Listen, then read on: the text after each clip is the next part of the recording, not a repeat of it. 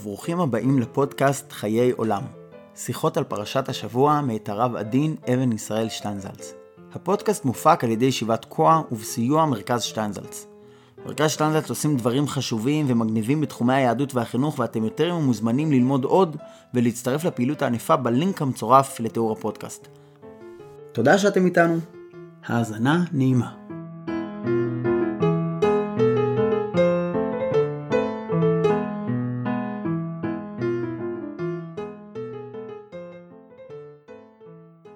פרשת מצורע פרשה זו עוסקת בעיקר בדיני טומאה וטהרה, צרת האדם והבתים וטומאת נידה וזיווה.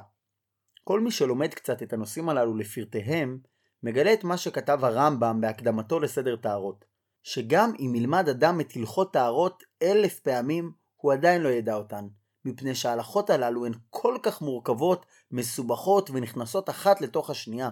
בעיקרי הדברים, ההלכות הן לא כל כך מסובכות, אבל בפרטיהן, הנושאים הם כל כך מורכבים וכל כך קשים, שהם כמעט בלתי אפשריים לקליטה.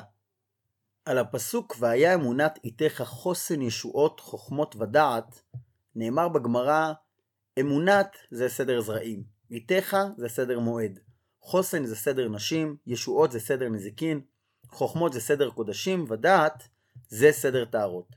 לפי פירוש הפסוק, נראה שיש הדרגתיות בקושי, כך שהסדרים הראשונים, כולל סדר נזיקין, נחשבים לסדרים יחסית קלים.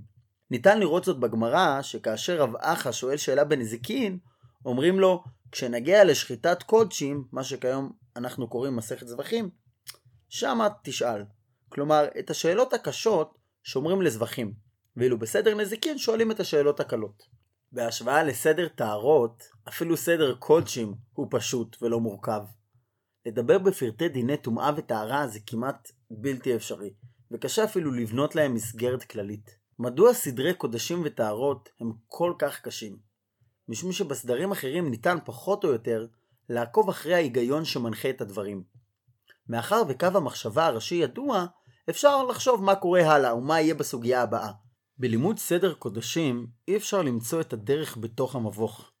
גם אם ידוע מהו הדין באשם, אין אפשרות להסיק מתוך כך מה יהיה הדין בחטאת. קשה מאוד להצביע על היגיון פנימי בתוך הדברים. וגם בסדר טהרות המצב דומה.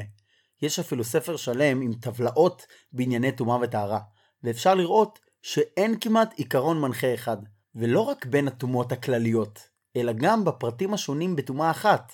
כך למשל, יש צדדים בהם חמורה טומאת זב מטומאת מת, ומצדדים אחרים טומאת מת חמורה מטומאת מצורע, וכך הלאה והלאה. דבר פשוט הוא שטומאה איננה קשורה ללכלוך, כפי שאולי מסבירים בגן הילדים. לא בכדי מושג הטומאה איננו קיים בשפות אחרות, ובכלל זה אפילו שפות קרובות כמו ארמית. בתרגומים הארמיים אפשר לראות שהתרגום הרגיל לטמא הוא מסאב, ואותה מילה משמשת גם לתרגום המילה מלוכלך. כנראה שאין בארמית מילה שמתאימה בדיוק למושג טמא, וכך גם באנגלית ובשפות אחרות. תמיד יש צורך להסביר את מושג הטומאה בכמה מילים אחרות, כי יש לו מהות לעצמו, שכלל לא קיימת בהן. בדורות עברו, ובפרט בדורות האחרונים, היו שניסו להסביר שדיני טומאה וטהרה מועילים להיגיינה, שייכים לבריאות הגוף ועוד כמה וכמה מעלות מן הסוג הזה. הדברים הללו אינם נכונים, לא בכללותם, ובוודאי שלא בפרטיהם. גם כשאני נוגע באיזה עניין של טומאה באופן כללי, ונראה לי שהנה, יש פה רעיון שאפשר ללכת איתו. כשאני נכנס לפרטי הדינים, מתברר שההסברים הללו אינם ממשיכים. אפשר היה למשל לחשוב שמוציאים את המצורע מחוץ למחנה כדי שלא ידביק אחרים. אבל כשמעיינים בפרטי הדינים, רואים מה שכבר אמר הרמב"ם, שלפי התיאור בגמרא ובהלכה, אין ולא יכול להיות מחלה כמו צרת, ואם כן, היא בוודאי איננה מדבקת כמו מחלות אחרות. סיכומו של הרמב"ם הוא שהצרת היא בעצם מאורע ניסי. מסתבר שאין לנו בכלל מושג מהי צרת הבית ולא מהי צרת הבגד, ואפילו את הצרת שמופיעה באדם אי אפשר להגדיר כמחלה. ואכן, חז"ל אומרים במדרש שלפי האמת לא היו צריכים להיות נגעים אצל הגויים, משום שבעצם עניין הנגעים שייך רק לישראל. רק כדי שהגויים לא יאמרו על ישראל, אה, אתם אומה של מצורעים, לכן גם הם מקבלים קצת נגעים. גם על דרך הסוד, יש הסברים שונים לעניין הנגעים, והמשותף לכולם הוא שפרשת הנגעים איננה שייכת לתחום ההיגיינה בכלל.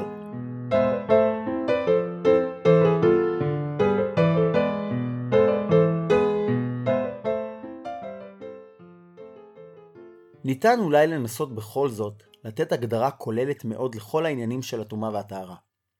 בכל התורה כולה, מספר בראשית והלאה, רואים שהעולם נחלק בצורה פשוטה לשני כתבים. חלק החיים וחלק המוות, ובהקבלה הטוב והרע. החיים והטוב, המוות והרע, הדברים הללו מוצגים אצלנו כשני הקצוות של המציאות, והם מושכים אליהם ומסדרים סביבם את כל יתר הדברים. המוות איננו נתפס כתופעה נורמלית, כחלק מדרך הטבע, אלא מוצג תמיד כתוצאה של החטא, כאחד מכתביה של המציאות. וכבר כתבו ראשונים ואחרונים עד לזמן הזה, שהמוות והחטא כרוכים משום כך לעולם ונמצאים תמיד אחד עם השני. הקשר ביניהם מופיע למשל בדרשת חז"ל: אל תקרי חרוט על הלוחות, אלא חירות, אין לך בן חורין, אלא מי שאין מלאך המוות שולט בו. ומעבודה זרה שעבדו בחטא העגל, בא עליהן מלאך המוות. גם את היחס בין הטומאה והטהרה אפשר להסביר סביב חלוקה זו. על דרך משל אפשר לומר שיצירת הטומאה דומה ליצירה של שדה מגנטי.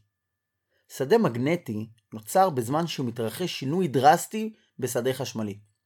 אחד האופנים בהם הדבר קורה הוא כשזרם חשמלי שעובר בתוך מתכת מסוימת פוסק לפתע, ואז נוצרת התמגנטות.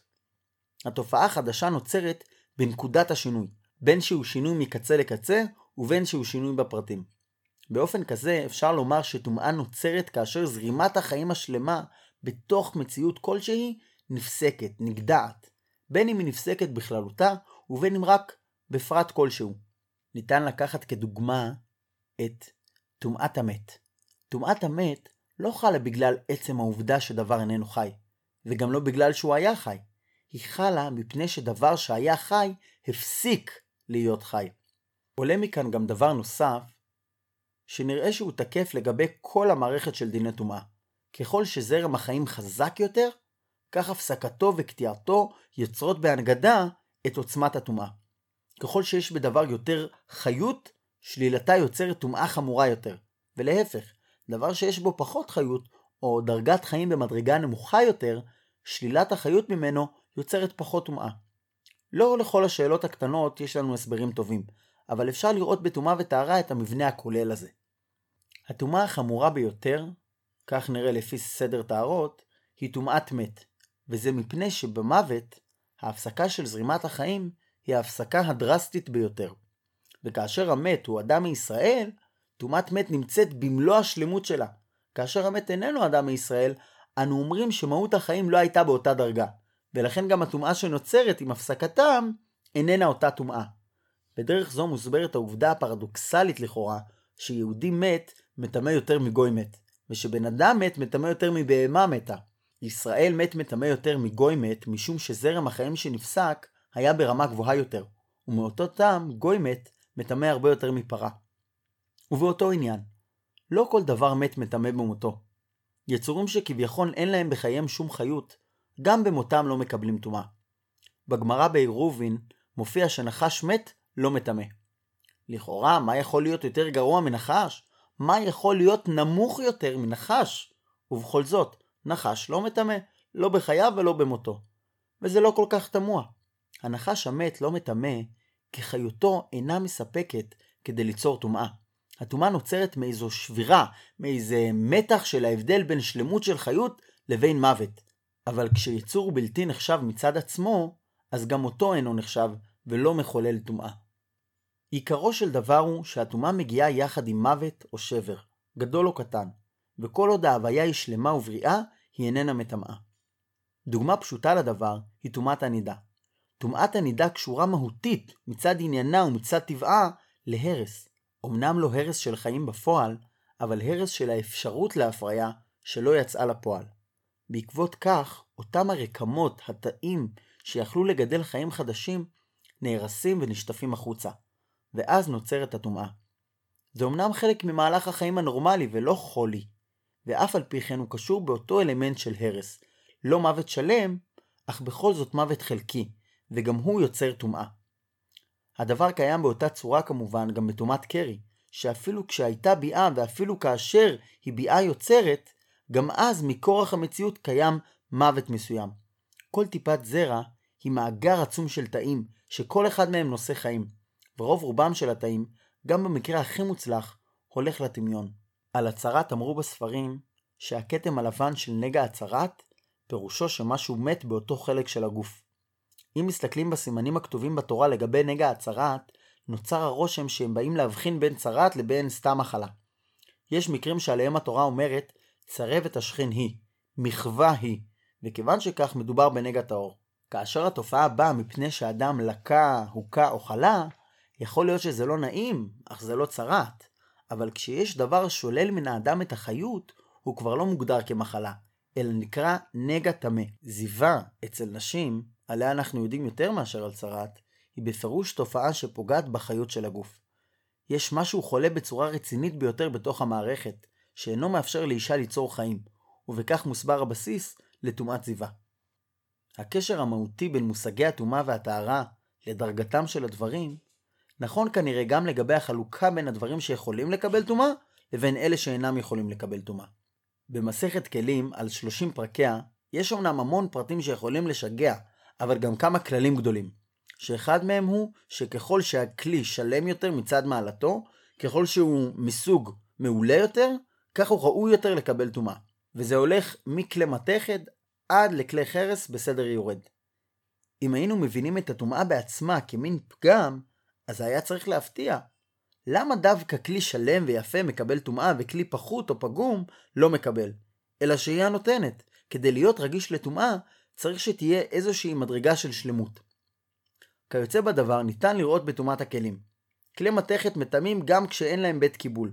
כלי עץ צריכים אמנם להיות כלי קיבול כדי להיחשב ככלים, אך בתור כלים הם מטמאים גם מגבם, ואילו לגבי כלי חרס נאמר בגמרא שהם אינם מקבלים טומאה מגבם, רק מתוכם. ולכאורה, דבר זה תמוה שבתמוהים. מדוע שכלי חרס לא ייטמע מגבו? נאמר על כך משמו של הרבי מקוצק, שכלי חרס הוא כלי לא מצד החומר ממנו הוא עשוי, אלא רק בכך שהוא בית קיבול. משום כך, כאשר דבר טמא נוגע בו מצידו האחורי, הוא לא נטמע, מפני שהחומר שלו הוא בלתי נחשב, הוא עדיין בגדר אדמה. רק כשנוגעים בתוכו, באותו צד של היותו כלי, אז הוא יכול לקבל טומאה, מפני ששם הוא כבר עומד במדרגה ששייך לדבר בה על טומאה. זהו המבנה הכולל של הלכות טומאה וטהרה, ופרטים רבים אכן נכנסים לתוכו יפה.